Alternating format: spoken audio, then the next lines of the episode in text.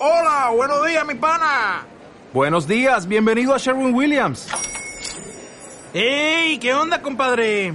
¿Qué onda? Ya tengo lista la pintura que ordenaste en el ProPlus app. Con más de 6.000 representantes en nuestras tiendas listos para atenderte en tu idioma y beneficios para contratistas que encontrarás en aliadopro.com. En Sherwin Williams somos el aliado del PRO.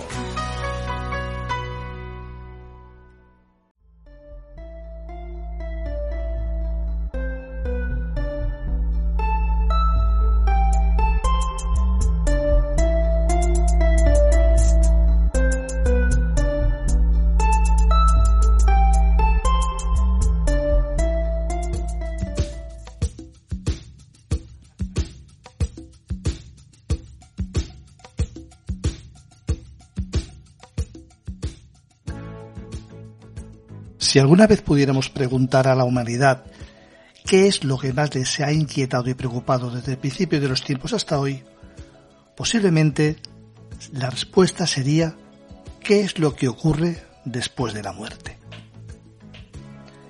Desde el Paleolítico, el hombre se supone que entierra a los muertos, y posiblemente uno de los descubrimientos más interesantes en ese sentido sea el hallazgo de la cima de los huesos en Atapuerca, con unos restos óseos de una antigüedad de unos 430.000 años y que se encuentran en un lugar que no parece que tuviera un uso determinado. La cueva da un pozo natural, en el que se han encontrado huesos de al menos 28 homínidos diferentes. Junto con restos de herramientas de piedra, ese conjunto se ha interpretado como uno de los primeros cementerios prehistóricos encontrados. A lo largo de la historia, los ritos de enterramiento cada vez se hicieron más comunes y complejos.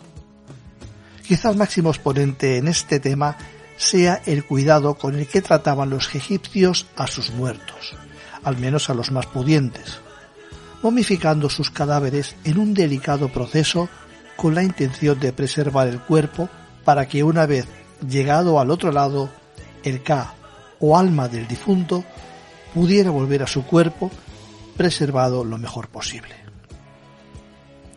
No podemos responder a la pregunta ¿de dónde vamos después de la muerte? Se han dicho muchas cosas para intentar entender. Algunas religiones hablan de cielo e infierno, otras hablan de paraísos donde disfrutar para toda la eternidad de una vida plena rodeado de placeres. Por otra parte, mucha gente describe un túnel de luz que les transmite paz, tranquilidad y muchos aseguran que detrás de esa luz están esperando los familiares más queridos, aquellos que han iniciado antes el viaje al otro lado. También hay muchas personas que afirman haber fallecido y han conseguido volver a este mundo, que también son ganas, a través de otro cuerpo distinto en un supuesto fenómeno denominado reencarnación. La base de la reencarnación estaría en que la esencia de los seres vivos, lo que denominaríamos como alma o espíritu, es inmortal. No así nuestro cuerpo, y que de alguna forma, al morir de forma biológica, esa esencia abandonaría ese cuerpo físico pasando a otro espacio, dimensión, más allá, como queramos llamarlo. Y después de un tiempo que puede depender de varios factores, volvería a empezar una nueva vida, con otro cuerpo o forma física diferente. La reencarnación se supone que serviría para el aprendizaje del alma, un alma que viajaría de cuerpo en cuerpo hasta llegar a un estado de ascensión del estado de conciencia y así formar parte de un nuevo nivel espiritual más alto. Muchas religiones, sobre todo las orientales, creen en la reencarnación como un fin para que el alma evolucione y aprenda de los errores en vidas pasadas. El caso es que aunque parezca increíble, hay testimonios muy interesantes que nos podrían llegar a hacer pensar que dicha reencarnación de alguna manera sería posible. A continuación vamos a exponer unos cuantos casos muy interesantes en los que ciertas personas creen haber vuelto a la vida directamente desde la muerte a través de otro cuerpo. Incluso se dice que todos nos reencarnamos hasta llegar a esa perfección que nos capacite a subir de nivel y que esa luz que vemos al otro lado del túnel no sería otra cosa que nuestro nuevo nacimiento. Aunque todo esto evidentemente no se puede demostrar. Como decíamos, sí hay casos en los que personas recuerdan cosas imposibles, cosas que no deberían recordar, o incluso en su supuesto nuevo cuerpo aún hay marcas de acciones de hechos que les ocurrieron en vidas pasadas. Está claro que eso no son pruebas de nada, pero sí son indicios de lo que podría ser una respuesta a la pregunta que nos hacíamos al principio. ¿Qué ocurre después de la muerte?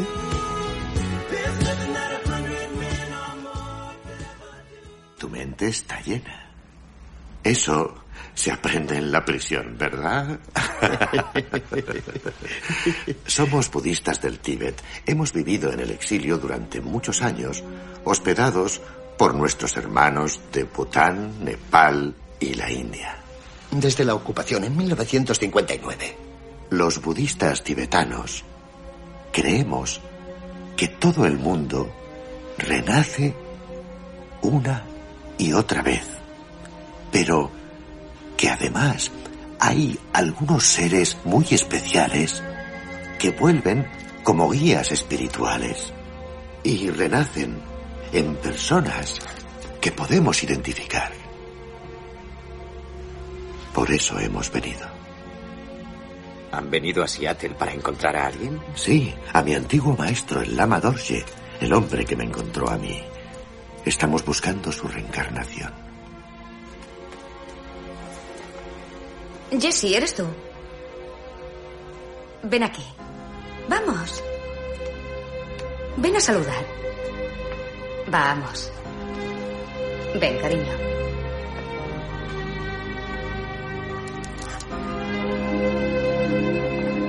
Este es Jesse. Son el Lama Norbu y... ¿Recuerdas a Ken Potensin de la escuela?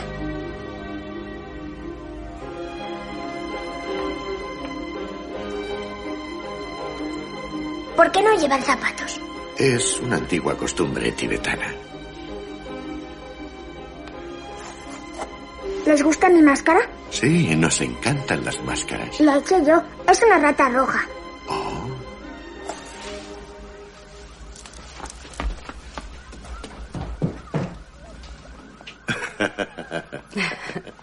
Cariño, necesito una copa. Yo también. Verán, mi maestro, el Lama Dorje, que también fue maestro del Dalai Lama, al final de su vida presintió que le necesitaban en Occidente para enseñar el Dharma, el sendero budista. Y por eso vino a América, a Seattle, donde falleció hace nueve años.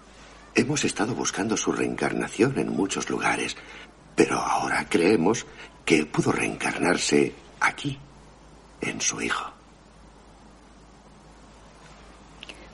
¿En Jesse? Sí. El Lama Dorje tenía un gran sentido del humor.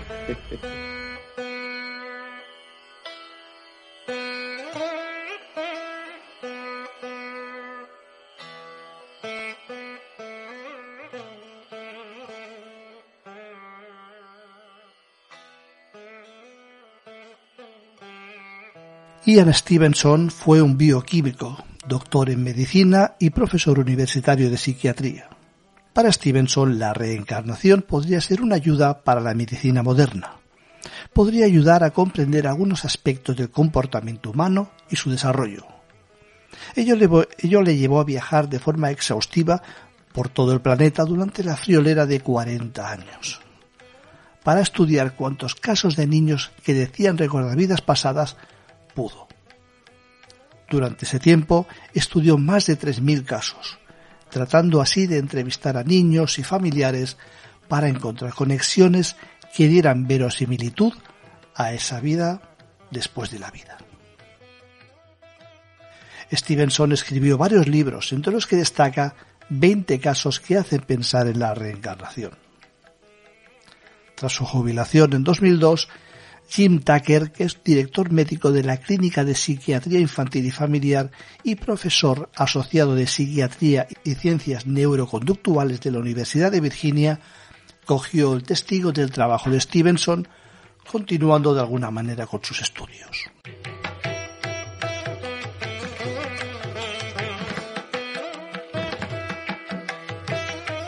Ahora vamos a empezar a contar algunos casos. Podríamos empezar, por ejemplo, por un caso bastante curioso. El caso de una mujer denominada Om Seti. Hablamos de la historia de Dorothy Heady, una mujer inglesa que afirmaba ser la reencarnación de una sacerdotisa del antiguo Egipto. Al parecer, según ella misma contaba, a la edad de tres años sufrió una grave caída en su casa. Tras ser examinada por un doctor, fue dada por muerta. Sin embargo, instantes más tarde se recuperó. A partir de ese momento empezó a tener sueños en los que se veía bebiendo en el antiguo Egipto. Un día, cuando sus padres la llevaron a visitar el Museo Británico a los cuatro años de edad, ocurrió algo muy extraño. Al entrar en la sala dedicada a Egipto, comenzó a besar los pies de todas las estatuas, afirmando que aquella era su gente y que quería volver a su casa, en Egipto. Heidi estudió egiptología en el Museo Ernest Wallis Bach y aprendió a leer jeroglíficos. Y en 1932 se traslada a Egipto donde se casa y tiene un hijo, al que llama Seti. Ella misma comienza a llamarse Om Seti, que vendría a significar la madre de Seti. La fantástica historia se complementa con visiones y encuentros con el supuesto fantasma de Seti I.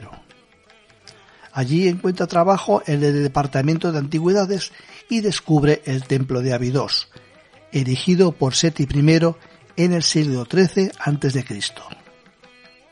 Precisamente el lugar que decía ver en sus sueños desde los tres años y que identificaba como su hogar. Vivió en Abidos desde 1950 hasta su muerte en 1981.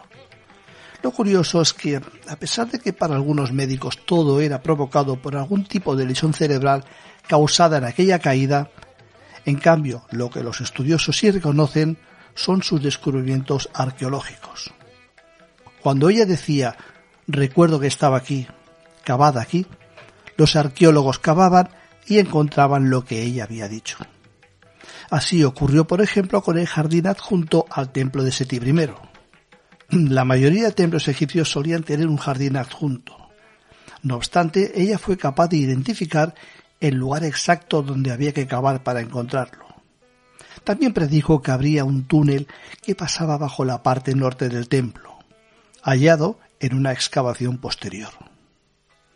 Otras de sus predicciones arqueológicas todavía no han sido comprobadas, como la que bajo el templo de Seti I hay una bóveda secreta que contiene una biblioteca de registros históricos. Entre sus afirmaciones más controvertidas está también la datación de la gran esfinge de Giza, como mucho más antigua de lo que en realidad se acepta hoy en día.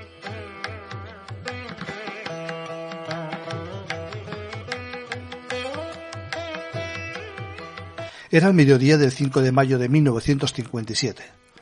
Era un domingo como cualquier otro para la familia Pollock, que se dirigían a la tradicional misa que se celebraría en la iglesia de Hexham, un antiguo pueblo inglés. Los padres, John y Florence, se habían quedado atrás. No podían seguir el paso ansioso de sus hijas, Joanna, de 11 años, y Jacqueline, de 6. Las niñas querían asegurarse un lugar de privilegio en la misa. Pese a sus planes, ese mediodía jamás llegaron a celebrar esa misa.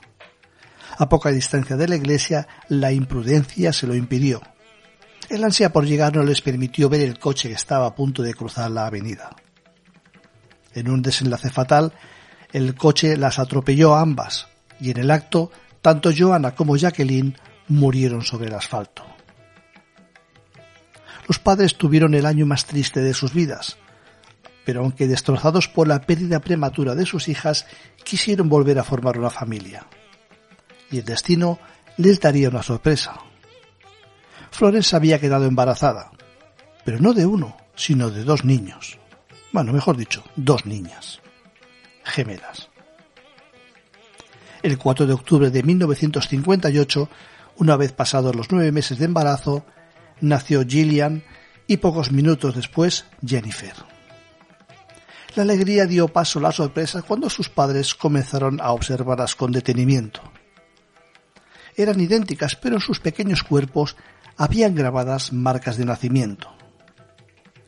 Jennifer tenía una mancha en su frente, justo en el mismo sitio donde su hermana mayor, que jamás conoció Jacqueline, tenía una cicatriz. Ambas coincidían también en una marca en la cintura. Gillian, la otra gemela, no tenía ninguna de esas dos marcas de nacimiento.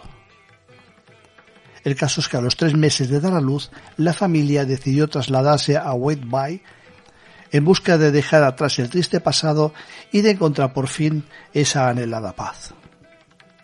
Ya con dos años, cuando las niñas habían adquirido un lenguaje rudimentario, comenzaron a pedir juguetes de sus difuntas hermanas, a pesar de que nunca habían oído hablar de ellas.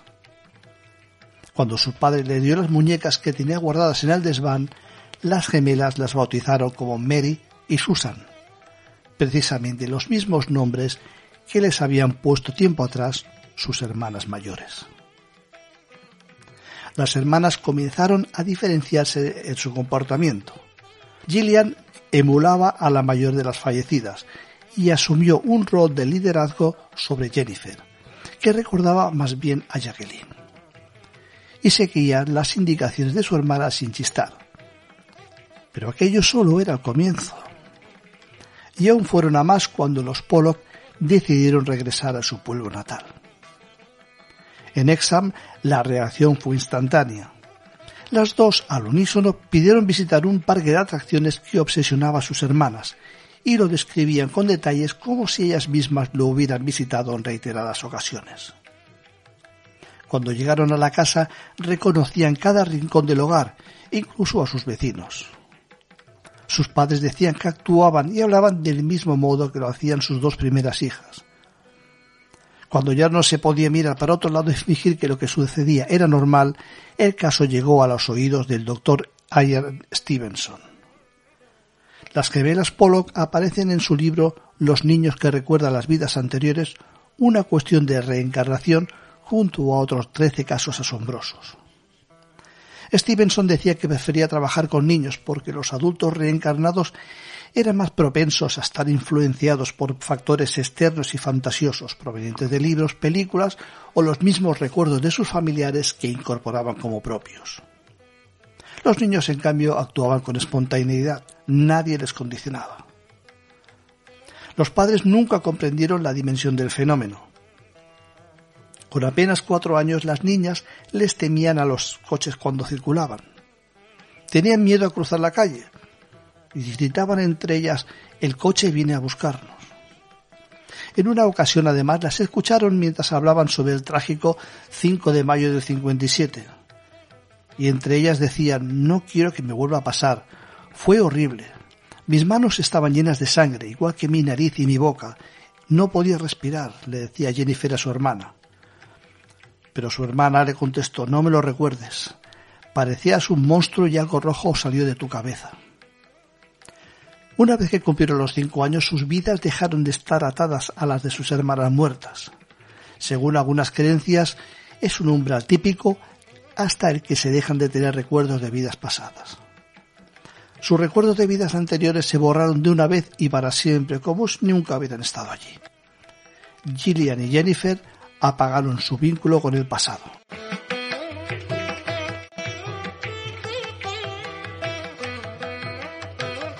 Gus Ortega afirma haber existido en otra vida como su propio abuelo. Empezó a hablar del tema cuando apenas tenía 18 meses, cuando Gus comenzó a articular sus primeras palabras. Comenzó hablando de una vida anterior, en la que nada más y nada menos dijo que él antes era su propio abuelo. Se trata de uno de los casos más convincentes de reencarnación que está siendo investigado por Jim Tucker. El pequeño afirma ser su abuelo Augie, quien murió en 1993 debido a un accidente cerebrovascular. Con un año medio escaso, Gus se dirigió a su padre mientras le cambiaba el pañal diciéndole, cuando tenía tu edad, a mí me tocaba cambiarte el pañal. Un día su padre trajo fotos antiguas a la casa y se las mostró a Gus. Lo que sucedió a continuación fue algo verdaderamente extraordinario. Gus apuntó a una de las personas retratadas en las fotografías y dijo, Oh, ese soy yo. Pero ¿cómo podía saberlo? Gus recordaba episodios de la vida de su abuelo que su padre apenas guardaba en su memoria. Tiempo más adelante, en una entrevista ante Jim Tucker, este le preguntó sobre datos que pudiera aportar a su estudio y así darle más credibilidad. Gus ni corto ni perezoso le contó a Tucker que cuando era Oggy, su abuelo, era propietario de una tienda que después vendió. El caso es que Jim Tucker investigó ese dato y pudo verificar que, en efecto, había sido propietario de una pequeña tienda de comestibles que años atrás tuvo que traspasar. Con el tiempo, paulatinamente, pareció ir olvidando esos recuerdos. Es un, eso es un caso que suele ocurrir y lo iremos viendo como a partir de cierta edad, algunos, según algunos estudios ahora de los 5, entre los 5 y los 7 años, los niños que tienen recuerdos de vidas anteriores parece como si poco a poco las fueran olvidando, parece como si esa, esa conexión se deshiciera. Es algo muy interesante. El caso es que, eh, en este caso, también ocurrió lo mismo con el tiempo, como decíamos, pareció ir olvidando paulatinamente esos recuerdos y nunca se volvió a hablar de este caso, y ya poco más se supo de él.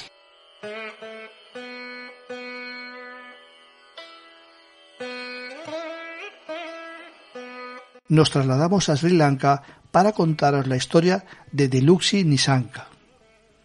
Deluxi habló de una vida pasada durante tres años, donde insistía y repetía la misma historia sin cesar. Sorprendió a sus padres cuando les reveló que ella no era su hija, que tenía padres en otro lugar y que murió en un lugar cerca de Dambula, un sitio a seis horas de viaje donde había un río con un pequeño puente característico. Para la familia de Nisanka esto resultaba muy doloroso, y es que siempre que hablaba de esto quedaba claro que Nisanka no se sentía parte de la familia. Según sus padres, comenzó a hablar de su otra vida en la escuela Montessori y que su templo se encontraba en otro lugar, el templo de Dambula. Cuando comían o iban a dormir, ella siempre hablaba de su otra vida y sus padres se sentían muy mal. Ella solo hablaba de su otra familia, incluso su padre en una ocasión le pegó para que dejara de decir esas cosas. Pero Deluxi nunca dio un paso atrás. Ella siempre contaba la misma historia. Fue a un río a jugar junto a sus hermanos y ella estaba de, pie observándolo jugar sobre una roca muy específica cuando de repente alguien empujó al agua. En su mente estaba grabado a fuego el momento en que la pequeña Shimori así se llamaba en su anterior vida, murió. Una periodista escuchó la historia y su caso fue publicado en el periódico. Pronto la familia recibió una carta. La remitente, Dharmadasa Ranatunga, quien reconoció la historia de Diluxi como la de su hija muerta. A pesar de la negativa inicial, tras un tiempo convenciendo a sus padres, los Nisanka hicieron un viaje de seis horas hasta Dambula para encontrarse con esa familia. En el camino, Diluxi reconoció el lugar y guió al conductor hasta la casa donde moraba su antigua familia. Al llegar Diluxi parecía otra persona, eso siempre según Harolson. Reconoció de inmediato la casa, se arrodilló ante sus antiguos padres y reconoció a sus anteriores hermanos, vecinos y sus propios enseres. Fue un encuentro verdaderamente emocionante y Diluxi parecía mucho más a gusto con esa familia, y aunque sus actuales padres tienen una sensación agridulce, la joven parecía haber encontrado por fin la paz.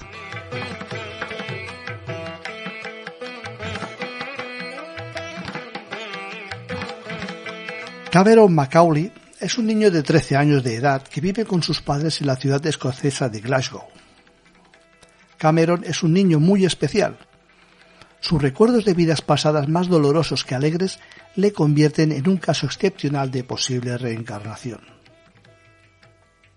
Con dos años, este pequeño niño escocés comenzó a narrar a sus padres recuerdos y pensamientos de una posible vida pasada antes de su nacimiento físico. Cameron en este caso recordaba cómo veía desde la ventana de su habitación aviones de guerra aterrizando en la playa, en la isla escocesa de Barra. Sus padres pensaron por un momento que, dado su corta edad, su hijo tenía demasiada imaginación. Casos que conforme Cameron fue creciendo, siguió teniendo más y más recuerdos de una supuesta vida pasada. Recuerda que vivía en una casa con tres baños. También recordaba a su perro de color blanco y negro que tenía de mascota y que jugaba mucho con él y con sus hermanos. También recordaba a su padre Shane Robertson con su pelo de punta y sus pantalones cortos y que murió por cruzar una calle sin mirar. Cameron también recordaba a su madre con su precioso pelo moviéndose con la brisa marina de la playa y el coche de sus padres, que era de color negro. Jim Tucker acudió a Glasgow para entrevistarse con Cameron y con sus padres. Jim le hizo muchas preguntas a Cameron y obtuvo muchas respuestas. Al cabo de unos días, el señor Tucker y la madre de Cameron le dieron una sorpresa al pequeño niño escocés, y es que decidieron llevarle a la casa que él recordaba como su casa en una vida pasada en la isla de Barra. Cuando Cameron y sus padres llegaron a la isla de Barra, pasaron la noche en un hotel de la localidad y a la mañana siguiente salieron a recorrer la playa hasta que el pequeño Cameron divisó a lo lejos una pequeña casita blanca, que él identificó como la que vivió con sus padres y su perro en una vida pasada. Cameron estaba muy contento de poder volver a visitar su casa y a su familia, pero una vez llegaron a la casa el pequeño Cameron se puso muy triste, porque allí no había nadie. La casa parecía vieja y abandonada. Los padres de Cameron dejaron a su hijo que recorriera libremente la casa y pudiera visitar todas las estancias.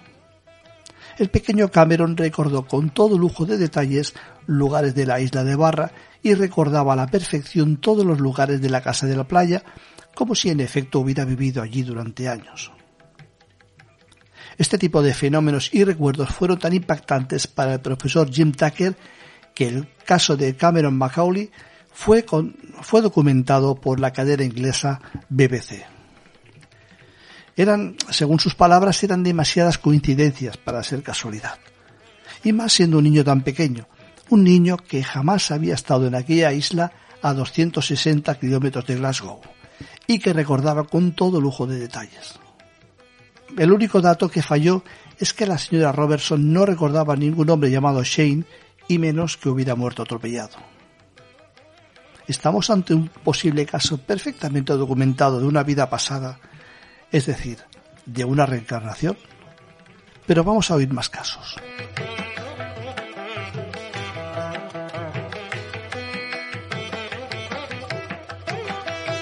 Uno de los casos más increíbles relativos a este fenómeno fue el de James Leininger, un pequeño niño que aseguraba que en una vida pasada había sido James Houston, un piloto de caza norteamericano de 21 años que desapareció en acción en el año 1945 durante un combate en el Pacífico contra los japoneses, en plena Segunda Guerra Mundial. Esta insólita historia comienza cuando el pequeño James Leininger tenía dos años de edad en la que, según relataron sus padres André y Bruce, comenzó a sufrir de recurrentes pesadillas. Andrea Leininger relató que intentaba despertar al niño mientras gritaba en sueños. Cuando le preguntaba qué era lo que estaba soñando, el niño respondía que un avión en llamas se había estrellado y que un pequeño hombre no podía salir de él. La madre fue la primera en sugerir que James podría estar recordando tal vez una vida anterior. Al principio había bastantes dudas, pero con el paso del tiempo el padre comenzó a cuestionarlo seriamente. En una ocasión el padre le compró a James un avión de juguete y bueno, pues le enseñó qué es lo que parecía ser una bomba en su parte inferior. Pero el niño de inmediato corrigió al padre y le dijo que aquello no era una bomba, sino era, que era un depósito de caída. El padre pues no era piloto y no sabía lo que era un depósito de caída, no tenía ni idea de lo que era. Así pues que el padre pues le preguntó en, qué tipo de avión volaba en sus sueños y el niño contestó que viajaba en un Corsair. Nombre pues que también al padre le resultó extraño. Por lo demás, a los tres años de edad, James comenzó a dibujar con detalle preciso el mar y batallas aéreas con detalles correspondientes a las aeronaves utilizadas durante la Segunda Guerra Mundial. Y a los cuatro años construyó su propia cabina de avión. Cuando las recurrentes pesadillas de James empeoraron, la abuela del niño sugirió que consultaran el trabajo de Carol Bowman, una terapeuta que afirmaba que los muertos a veces podrían renacer en otro cuerpo. Con la guía de Bowman, que, quien afirmaba que los niños no han tenido el condicionamiento cultural y la estratificación sobre la experiencia en esta vida, por lo que sus recuerdos pueden filtrarse con mayor facilidad. Para ellos, especialmente cuando tienen muy corta edad, las vidas anteriores son más fáciles de recordar. Andrea y su marido comenzaron a alentar a James para que compartiera sus recuerdos.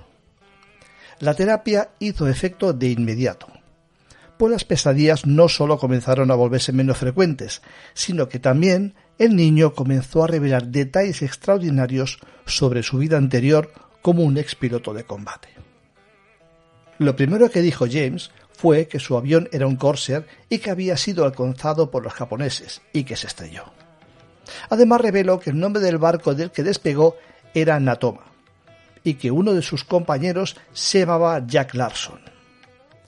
Después de algunas investigaciones, Bruce Leininger quedó estupefacto y descubrió que los nombres que había pronunciado su hijo eran totalmente reales, pues el Natoma Bay había sido un pequeño portaaviones que combatió en el Océano Pacífico en la Segunda Guerra Mundial y Jack Larson era el nombre de un expiloto de combate que había servido en esa embarcación y que aún vivía en Arkansas.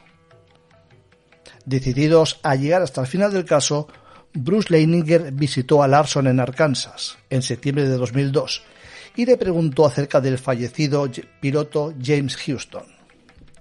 Larson le respondió que Houston había sido miembro de su escuadrón de combate VC-81 y que no podía recordar lo que había pasado exactamente con él, pero estaba seguro de que su avión había sido alcanzado por el fuego antiaéreo japonés el 3 de marzo de 1945, cuando Houston no regresó de su misión y fue declarado desaparecido en combate.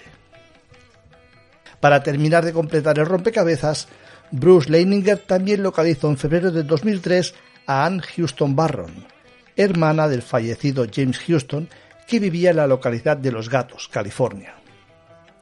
La señora Houston, luego de varias conversaciones telefónicas, le envió a la familia Leininger varias fotos de su hermano durante el servicio militar.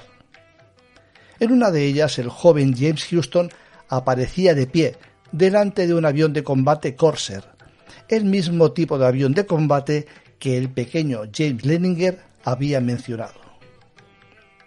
Solo en ese momento, Bruce Leininger se decidió a revelarle a la hermana del piloto fallecido la increíble historia de su hijo y la teoría de que el espíritu de James Houston quizá podría formar parte de su hijo James.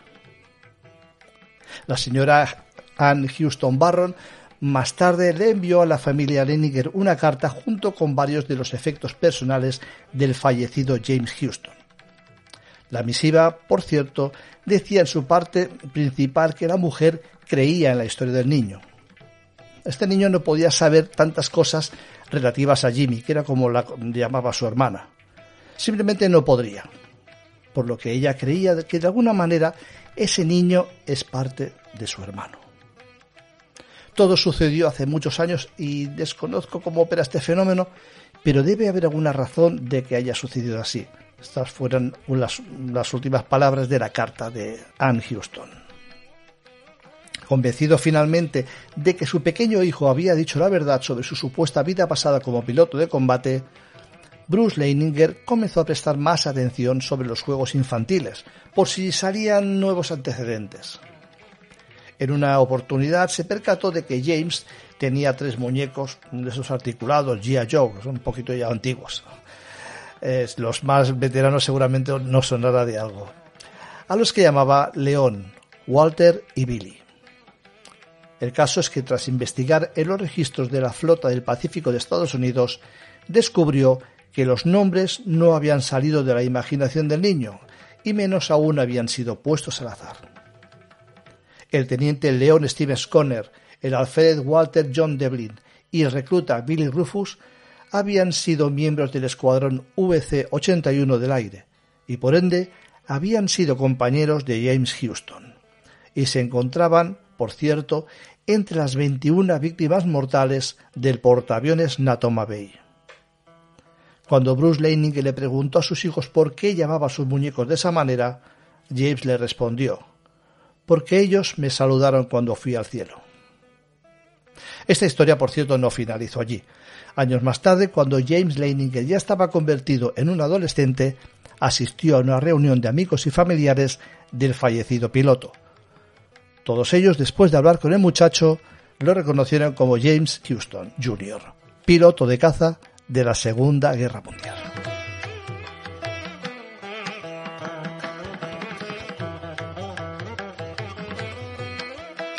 Uno de los casos más famosos de reencarnación es el de Svarlata Misra.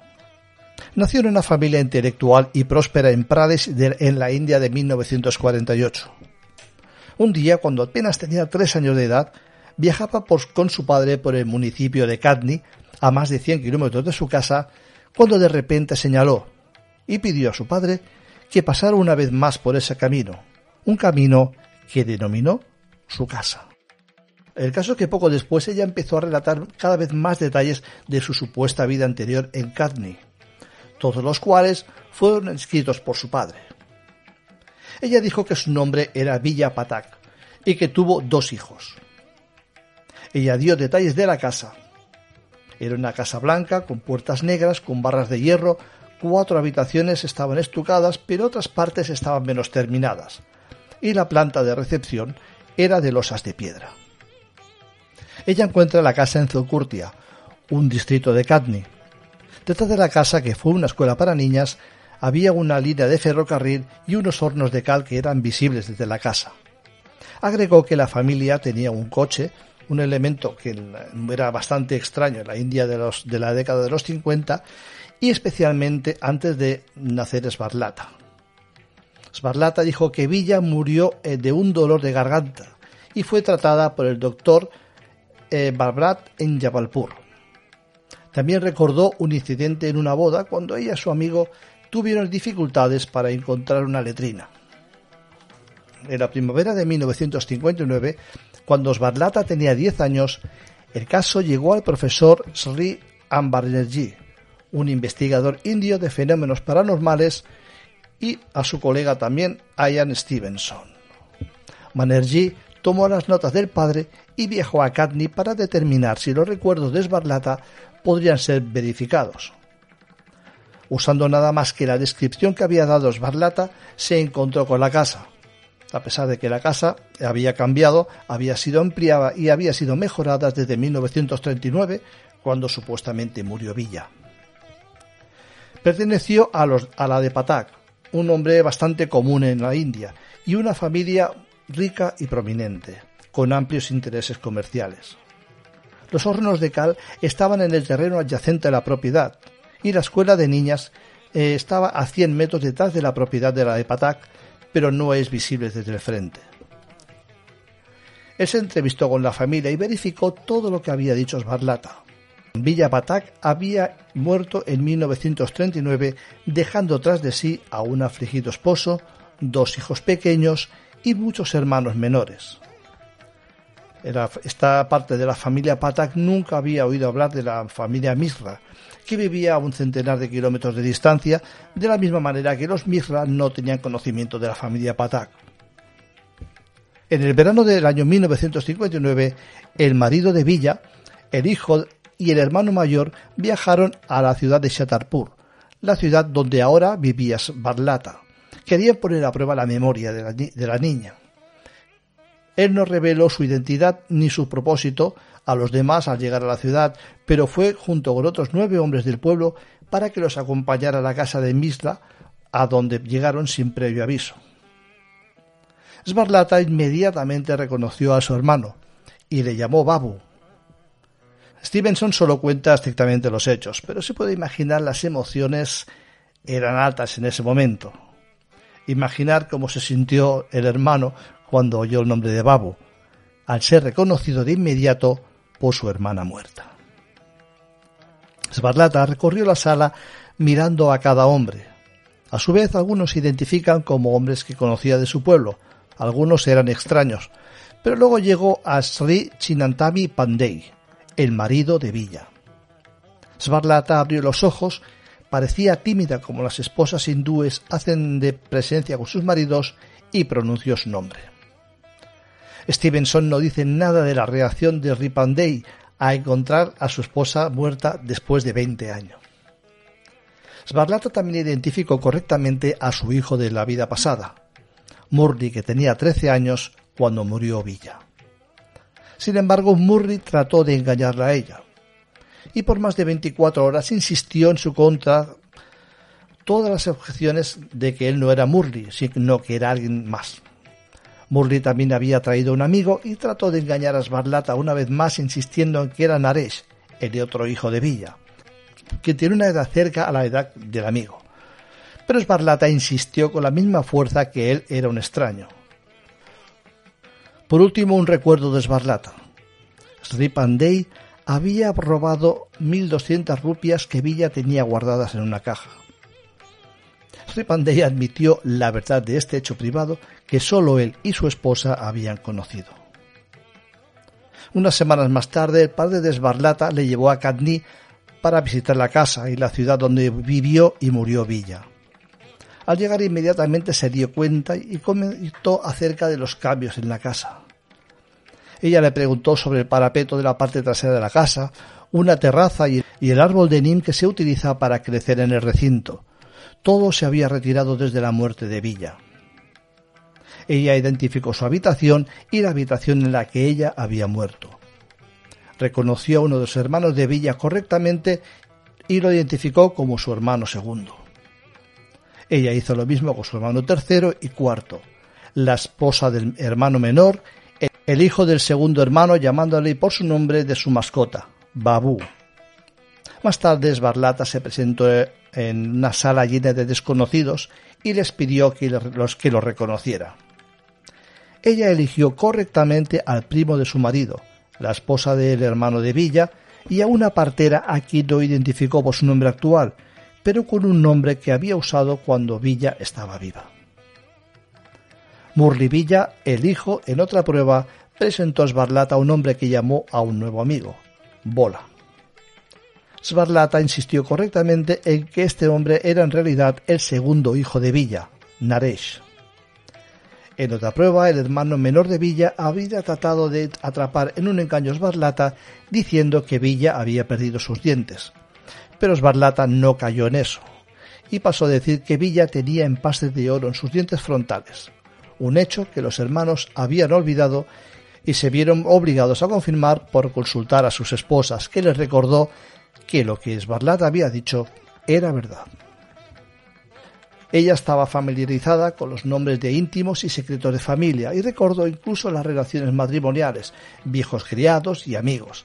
Era como si su memoria se congelara en el momento de la muerte de Villa. Svarlata no, no sabía nada de la familia Patak ni lo que había sucedido desde 1939. En los años siguientes, Svarlata visitó a la familia Patak en intervalos regulares. Stevenson investigó el caso en 1961, testigo de una de estas visitas, y observó la relación amorosa entre Svarlata y los demás miembros de la familia, ya que todos la aceptan como villa renacida. Svarlata se comportaba adecuadamente con los ancianos, pero cuando estaba sola con los hijos de Villa, ella estaba muy relajada y juguetona como la madre que era.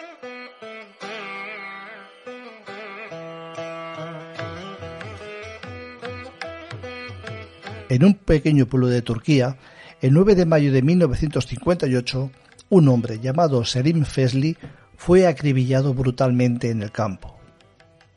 Le habían disparado en la cara y en su oreja derecha, y falleció unos días más tarde en el hospital sin poder nombrar a su asesino.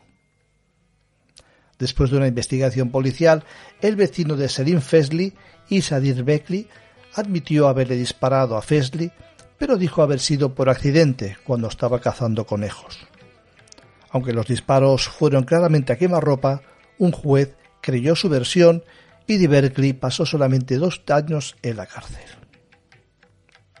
Un par de meses después de este acontecimiento, en un pueblo cercano llamado Sarconac, un niño llamado Semis Tutusmus nació. Desde muy pequeño, cuando comenzó a hablar, dijo que su nombre verdadero era Selim Fesley. Más allá de que uno piense que podría ser el caso de un niño con una imaginación extraordinaria, la madre de este pequeño tuvo un sueño muy peculiar en sus últimos días de embarazo, en el cual un hombre que se identificó como Selim Fesley se apareció con su cara ensangrentada y dijo haber sido asesinado, pero que reencarnaría en la forma de hijo que ella estaba esperando. El caso es que los recuerdos de este niño no eran algo pasajero. A los cuatro años de edad ya se escapa de casa caminando varios kilómetros hasta llegar a la casa de Serim Fesley, casa que por cierto conocía su ubicación perfectamente. Al llegar allí se encontró con las que en otra vida fuera su mujer y sus seis hijos, llamándolo a todos por sus nombres. Al principio la mujer se quedó estupefacta, pero escuchando hablar al niño de detalles íntimos familiares precisos, llegó a la conclusión de que aquel niño debía ser, como afirmaba, la reencarnación de su marido. Un día se cruzó con un hombre que le preguntó al niño ¿Sabes quién soy? Y el pequeño respondió de inmediato Te conozco muy bien. Eres Ali Pathili. Ese hombre era un antiguo vecino y el niño jamás lo había visto. El pequeño Semis iba a visitar a su otra familia cinco o seis veces por semana, a pesar de que sus padres le habían dicho que lo tenía prohibido. El padre trató por todos los medios de cortar estas visitas. Incluso le pegó varias veces al pequeño para castigarlo. Pero él continuaba visitando a la familia y no le importaba en absoluto que sus hijos de su supuesta vida anterior fueran mucho mayores los trataba como si fuera su padre y a menudo se entrometía en los asuntos familiares. Cuando Tajo, el segundo hijo, se casó, no invitaron al pequeño Semis a la boda. Él se sintió tan insultado que dejó de visitar a su antigua familia durante dos meses. Para rectificar este error, la familia lo invitó a la fiesta de compromiso de Hassan, el hijo menor de Fesli. Esta vez Semis, que continuaba siendo un niño, le pidió a su padre algo de dinero para dárselo a su hijo por su compromiso. Su padre había aceptado durante mucho tiempo el hecho de que su hijo también pertenecía a la otra familia y le dio el dinero. Cuando Semis tenía ocho años, su esposa Catilbe quería volver a casarse, pero cuando Semis se enteró, fue directamente a su casa para hablar con el hombre que estaba tratando de ganarse a su esposa y amenazó con matarlo si intentaba casarse con ella. Le dijo a Catilbe, en nombre de reproche, ¿cómo te atreves a intentar casarte con otro hombre? En ese momento la mujer le dijo a un niño de ocho años que ella no tenía intención de casarse. Tres años después murió Catilbe, cuando Semis, que ahora tenía once años, se enteró de lo ocurrido, estaba tan conmovido que llegó llorando a la casa. Los vecinos incluso comentaron el hecho de que parecía llorar la muerte de Catilbe más que sus propios hijos. No solamente tenía memoria de su vida anterior como Selim Fesley, de su esposa y sus hijos, además también sabía quién le había asesinado. Y sabía que Isa de Berkeley había pasado ya dos años en la cárcel por haberle disparado a Selim. Pero el pequeño explicó sin vacilar la historia real de lo que ocurrió ese fatídico día. Lo que Isa habría contado no era cierto. Los disparos no fueron un accidente de cacería de conejos, sino un asesinato a sangre fría después de un altercado que habrían tenido los dos sobre la mula de Selim, que había estado pastando en las tierras de Berkeley. No consiguió convencer al pequeño y le evitaba constantemente porque le tenía miedo, ya que estaba convencido de que este pequeño era sin duda la reencarnación de Fesley, ya que el niño tenía una deformación de nacimiento en la misma oreja en la que Isa Berkeley le había disparado. La historia de Semistutusmus es bastante peculiar, ya que la mayoría de los niños que hablan de una vida pasada lo hacen hasta la edad de unos 5 o 7 años y medio. En cambio con Semis esto fue así. Cuando él se cruzaba con Diverti le arrojaba piedras y lo llamaba asesino. Además le aseguró que apenas llegara a los 18 años de edad haría justicia de su propia mano y se vengaría de una vez por todas por lo que ese hombre le había hecho. Pero cuando llegó a la edad de 18 años y ya listo para llevar a cabo su plan, fue convencido por Isaac Bayer, el compañero turco del Dr. Stevenson, de no matar a Diverkli, ya que quizá podría causar de que también se reencarnara y volviera a vengarse, haciendo un bucle que podía ser interminable. Finalmente, Semis Tutusmus prefirió perdonar y empezando por olvidar su antigua vida para rehacerla de nuevo.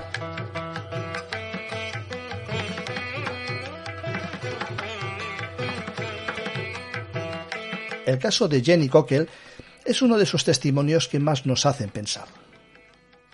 Sobre ellas han escrito libros, han hecho películas, puede que no sean más que una simple coincidencia, uno de esos hechos inexplicables que de vez en cuando suceden y que aceptamos porque no hay más remedio, porque no vemos datos que puedan contradecir el relato, aunque evidentemente la duda razonable siempre es lícita y libre de mantenerse. Pero ¿quién es realmente Jenny Cocker? Jenny es una mujer británica que desde muy pequeña supo que había vivido otra vida. Sabía que su nombre era Mary, una joven que había vivido en la dura Irlanda en los años 30. Y lo peor de todo, que su muerte temprana había dejado en desamparo a sus seis hijos. Una desesperación que aún caía sobre ella como una extraña sombra. Como un peso que la empujó desde muy pequeña a desentrañar todos esos aparentes recuerdos y sensaciones. Ya con ocho años Jenny Cocker sabía que no siempre había vivido en Inglaterra. Sus sueños se centraban siempre en la húmeda Irlanda y en unos años de duro trabajo y supervivencia. También sabía que su nombre no había sido Jenny. La otra mujer, la que vivía en sus sueños, se llamaba Mary, pero nunca pudo recordar su apellido. Jenny intentó llevar siempre una vida aparentemente normal. Solo unos pocos sabían que en realidad su vida estaba partida en dos, porque cada día venían a ella recuerdos nuevos, retazos de la existencia cotidiana de una mujer llamada Mary, que se entrelazaba con la suya. Sabía que aquella Mary, la de Irlanda, andaba mucho, que su casa estaba cerca de un riachuelo, y que de sus manos y uñas siempre estaban sucias de tierra por las patatas que recogía y sembraba. Sabía que pasaba hambre, que apenas comía carne, solo harina, pan, legumbres, las pocas cosas que adquiría uno en el mercado en una zona cercana a un ferrocarril. Jenny también sabía que su Mari había muerto en un parto a los 35 años y que su muerte fue con gran desesperación y rabia, ya que era demasiado pronto y sus hijos eran demasiado pequeños para quedarse sin madre. ¿Qué iba a ser de sus seis pequeños? Quizás irían a un orfanato, los separarían. Tal era la intensidad de esos sentimientos y emociones que Jenny Kogel fue sometida a hipnosis regresiva. ¿Y cuál fue el resultado? Los recuerdos y el sufrimiento se volvieron más vívidos, con más detalles. Solo pensaba en aquellas seis criaturas dejadas a su suerte en aquella Irlanda de los años 30. El caso de esta mujer llegó a la BBC, quien se interesó por su historia. La publicaron en varios medios y para sorpresa de todos, la repercusión llegó hasta Malahide, un pequeño pueblo de Irlanda donde un granjero se identificó con aquel relato. Él decía conocer a Mary y a sus seis hijos. Su apellido era Sutton y falleció en el Hospital Rotunda de Dublín el 24 de octubre de 1932 a causa de gangrena, pulmonía y toxemia. Y dejó, y dejó huérfanos no a seis, sino a siete hijos. Jeffrey del 23, Sonny del año 24, Filomena del 25, Christopher del 26, Francis del 28, Bridget del 29 y Elizabeth del 32. Y se encontró la pista del tercer hijo, Jeffrey, en Irlanda, quien le dio a su vez las direcciones de dos de sus hermanos, Sonny y Francis. ¿Qué ocurrió? ¿Fue a Jenny a conocerlos? Pues así fue. Contactó con todos ellos teniendo una unión muy especial con Sonny Por los detalles aportados, los recuerdos y las palabras de cada una de esas personas reconocen en Jenny a su auténtica madre. El sufrimiento en ella ahora se ha atenuado. El dolor por dejar a sus hijos pequeños se ha suavizado porque sabe que han sobrevivido, que son mayores, ya ancianos en realidad, y que han llevado una vida plena recordando a esa madre, Mary Sutton, que lo dio todo por ella.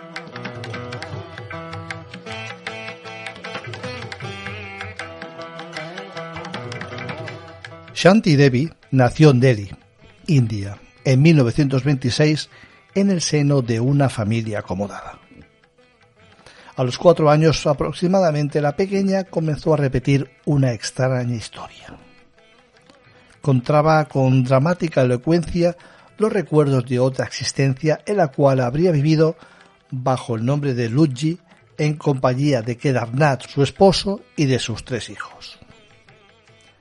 Describía minuciosamente su antiguo hogar, del cual daba además la dirección, afirmando que estaba en la ciudad de Mutra, al sudeste de Delhi, antiguamente Mathura, gran centro político, religioso y artístico en la antigüedad.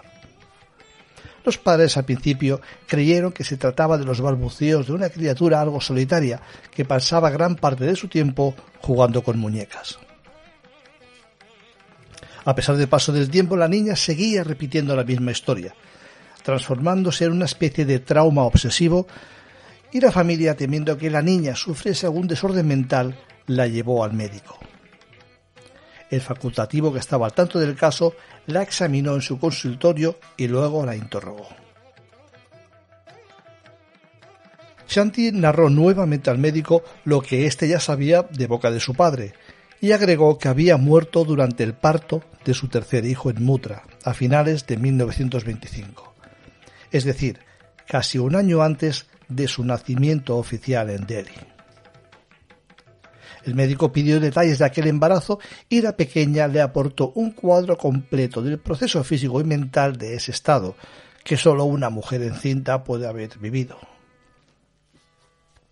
Este médico, al igual que otros que la investigaron años más tarde, concluyó que Shanti Devi estaba sana de cuerpo y mente, aunque en su diagnóstico no se podía explicar científicamente la naturaleza de aquella historia.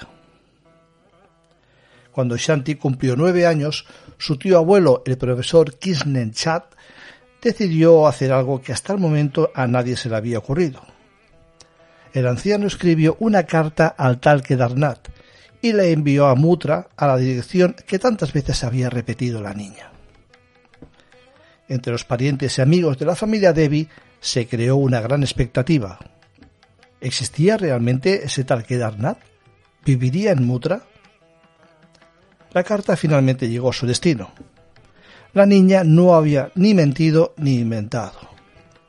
La reacción del viudo después de leer las líneas donde Kisen Chan le narraba la fantástica historia lo hizo viajar a Delhi para encontrarse con la familia Devi, lo cual fue una combinación de sorpresa y temor.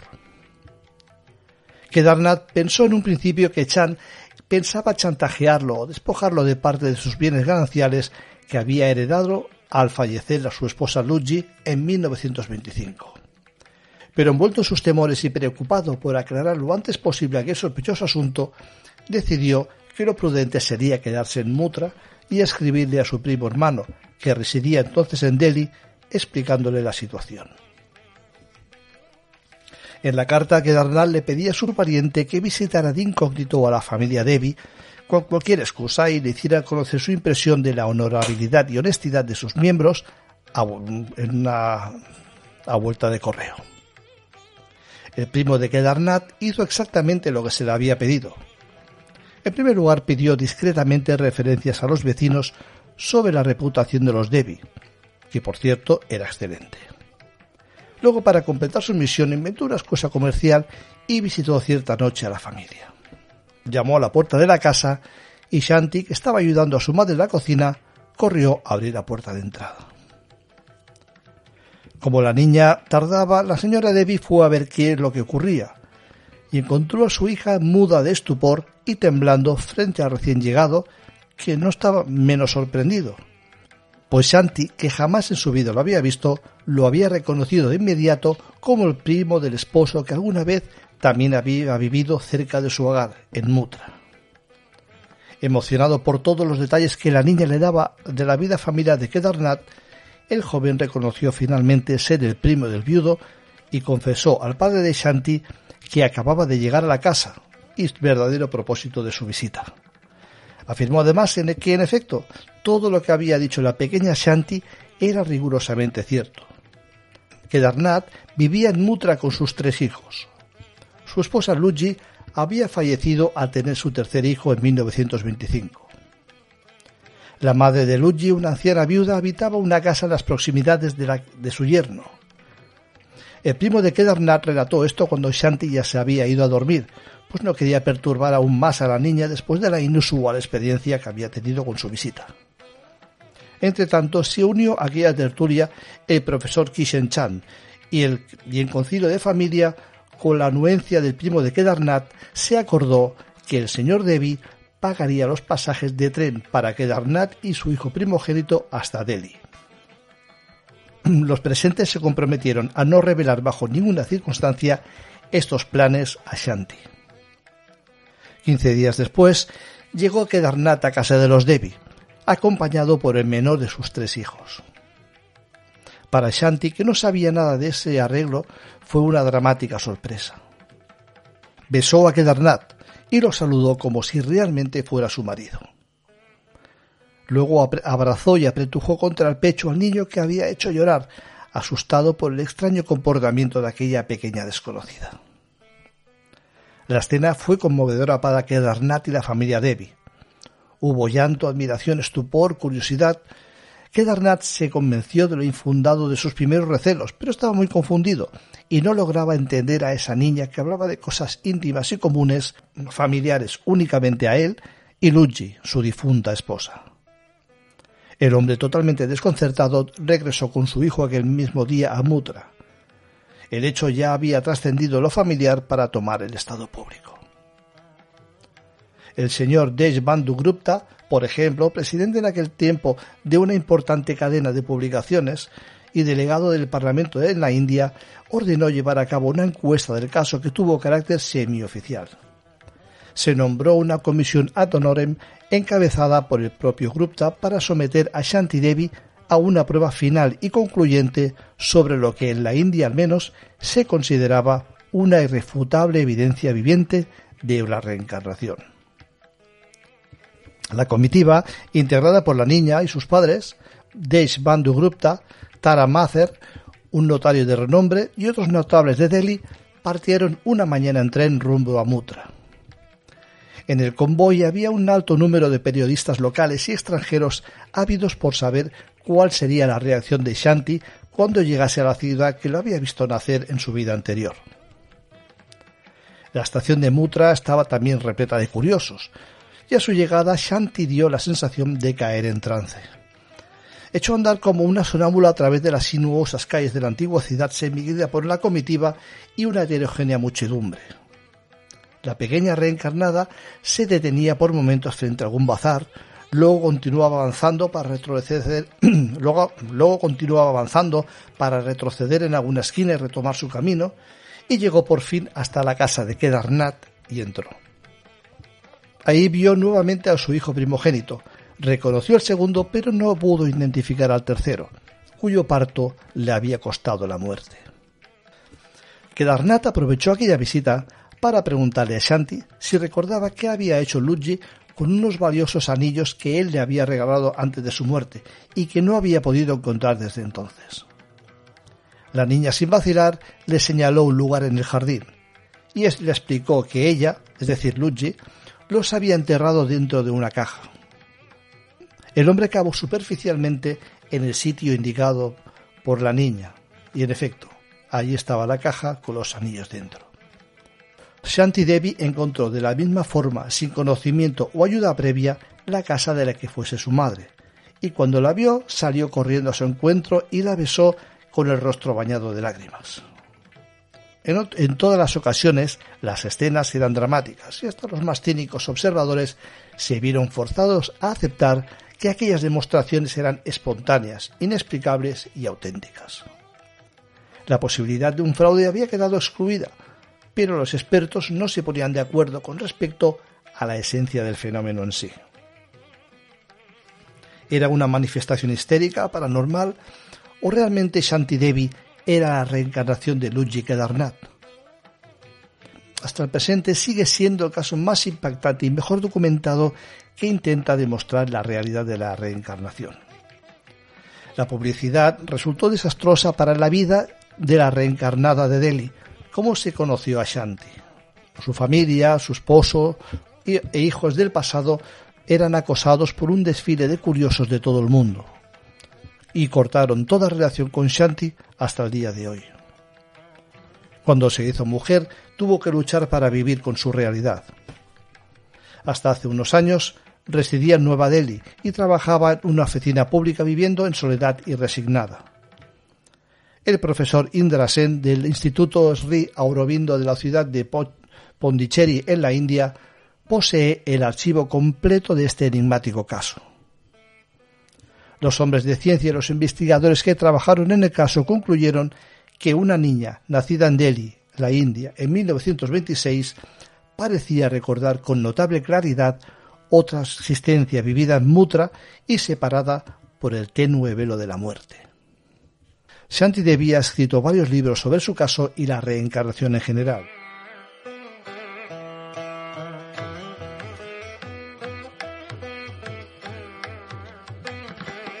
El escenario de este caso es en el pueblo de Natul, en Birmania.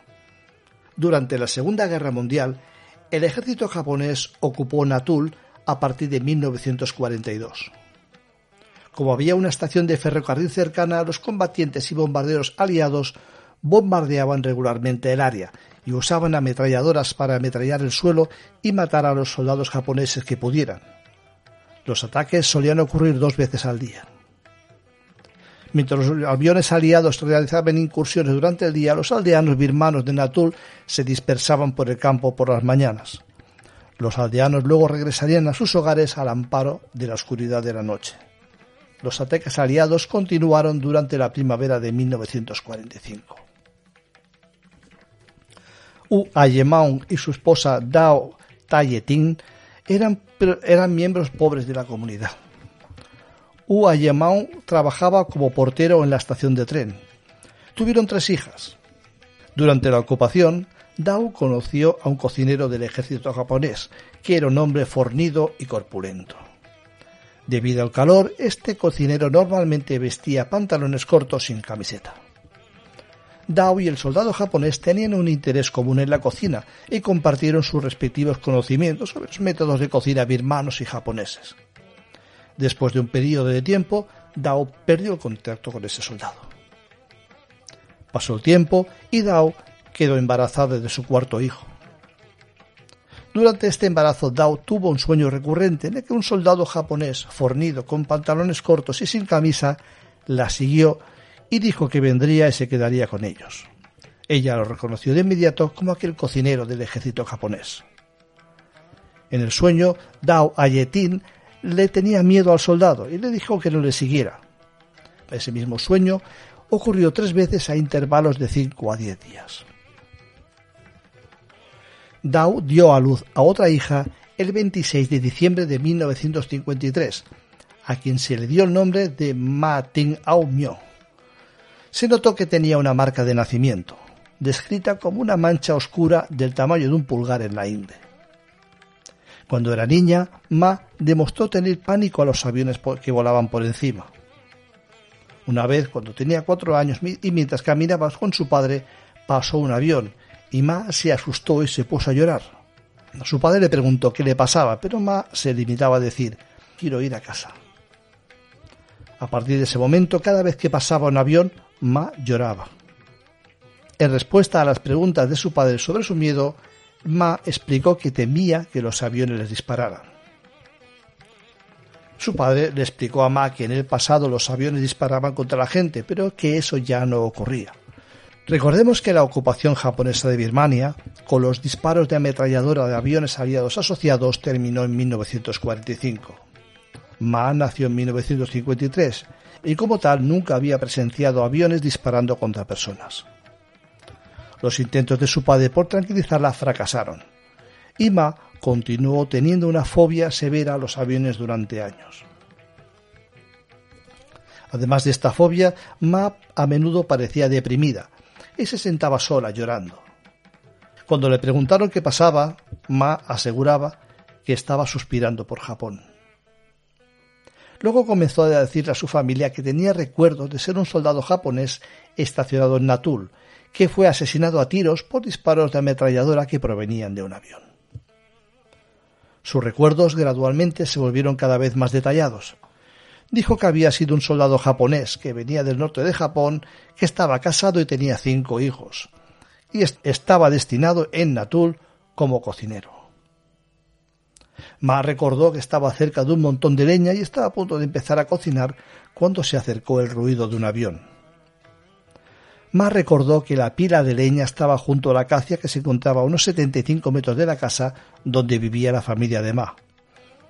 Dijo que durante este incidente el soldado que era ella vestía pantalón corto y un cinturón grande, pero que se había quitado la camisa.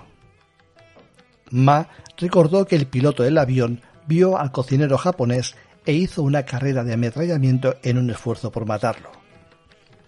El soldado japonés corrió alrededor de la pila de leña, tratando de escapar, pero una bala lo alcanzó en la ingle, lo cual resultó en su muerte. Recordemos que Ma nació con una marca de nacimiento en la área de la ingle. Ian Stevenson ha descubierto que en muchos casos en los que un individuo muere por una herida traumática, como una bala o una puñalada, se encuentra una marca de nacimiento en el mismo lugar en la próxima encarnación del individuo. En otras palabras, lo que en otra vida puede ser una herida, en vuestra reencarnación podría convertirse en una marca de nacimiento. Ma también recordó que el avión que le mató en vida como soldado japonés tenía dos colas. El avión al que se refería Ma tenía que ser un Lockheed P-38 Lightning, que era un caza construido en Estados Unidos, que de hecho fue utilizado por los aliados en el Pacific Theater y en particular en Birmania.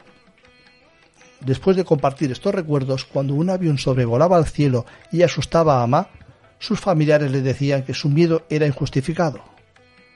Ma respondía enojada, y me dispararon y me mataron. En 1963, cuando Ma tenía nueve años, un helicóptero aterrizó en un campo de Natul. La mayoría de los aldeanos nunca habían visto un helicóptero y se reunieron para observar esta máquina inusual en aquel momento. Por el contrario, Ma empezó a llorar y huyó asustada a casa de la familia. Ma le dijo a su familia que quería volver a Japón, ya que extrañaba a sus hijos de su vida anterior. Dijo que cuando creciera se mudaría a Japón. Quería un cinturón grande, como el que tenía cuando era soldado japonés para proteger su estómago del frío. Su identificación con Japón era muy inusual, ya que los birmanos no tenían precisamente ningún cariño por los japoneses debido a su ocupación de Birmania y las crueldades concomitantes que los japoneses infligieron a los birmanos. La familia demostró su enfado llamando a Ma el chico japonés. Su familia también notó que Ma hablaba mucho consigo misma y con otros niños usando palabras que no entendían aunque no se identificó el idioma que hablaba Ma, es posible que Ma hablara japonés. Si esto fuese así, esto representa la capacidad de hablar de un idioma aprendido en una vida anterior, un fenómeno conocido como xenoglosia. Ma demostró tener rasgos masculinos definidos. Ella siempre insistía en usar ropa de niño y se negaba a usarla de niña.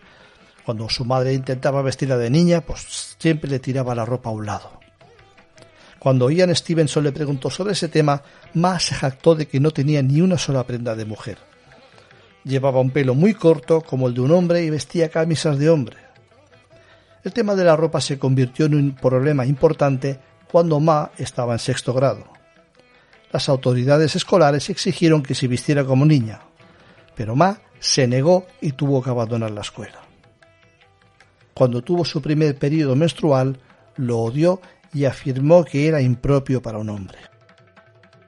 En 1972, cuando Ma tenía 19 años, le dijo a Ian Stevenson que no deseaba estar con hombres y que quería que una mujer fuera su esposa.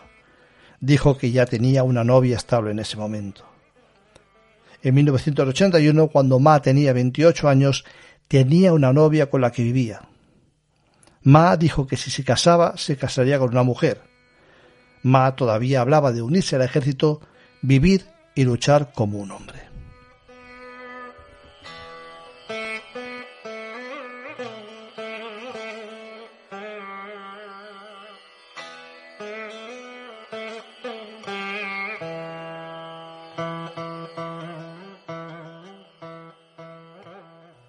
Como hemos dicho al principio, una de las grandes preocupaciones de nuestra vida es pensar qué es lo que hay detrás de la muerte.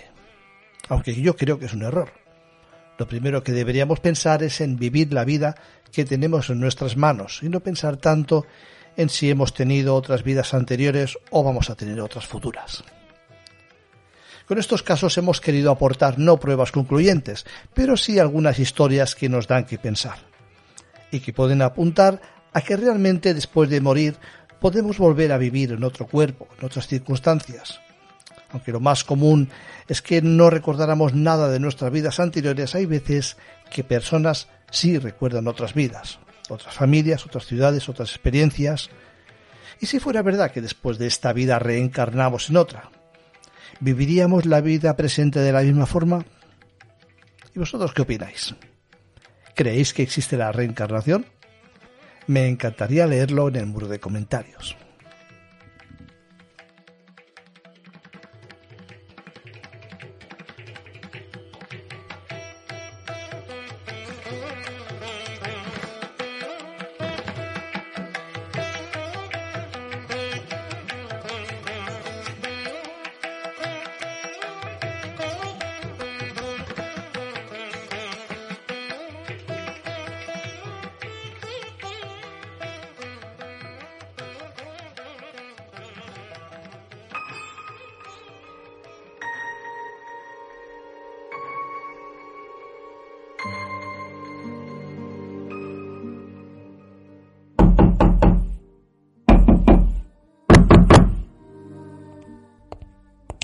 Si te gusta el misterio y te apasionan las conspiraciones, abre la puerta a Crónicas Herméticas, un podcast que no te dejará indiferente.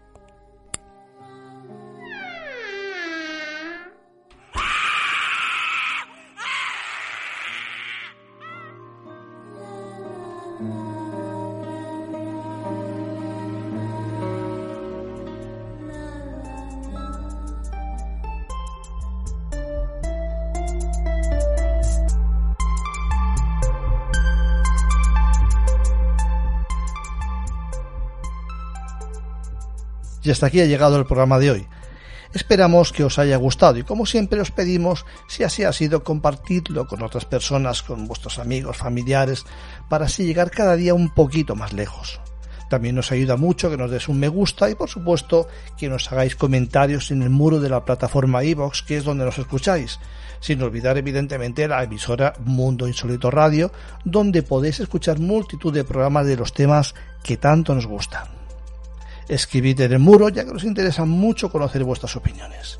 Lo dicho, para cualquier cuestión podéis poneros en contacto con nosotros en el correo electrónico crónicasherméticas.gmail.com o en cualquier red social, simplemente ponéis crónicas herméticas y ahí apareceremos. Pues aquí lo dejamos. Como siempre, os decimos que tengáis propicios días. Un saludo a todos y hasta dentro de 15 lunas.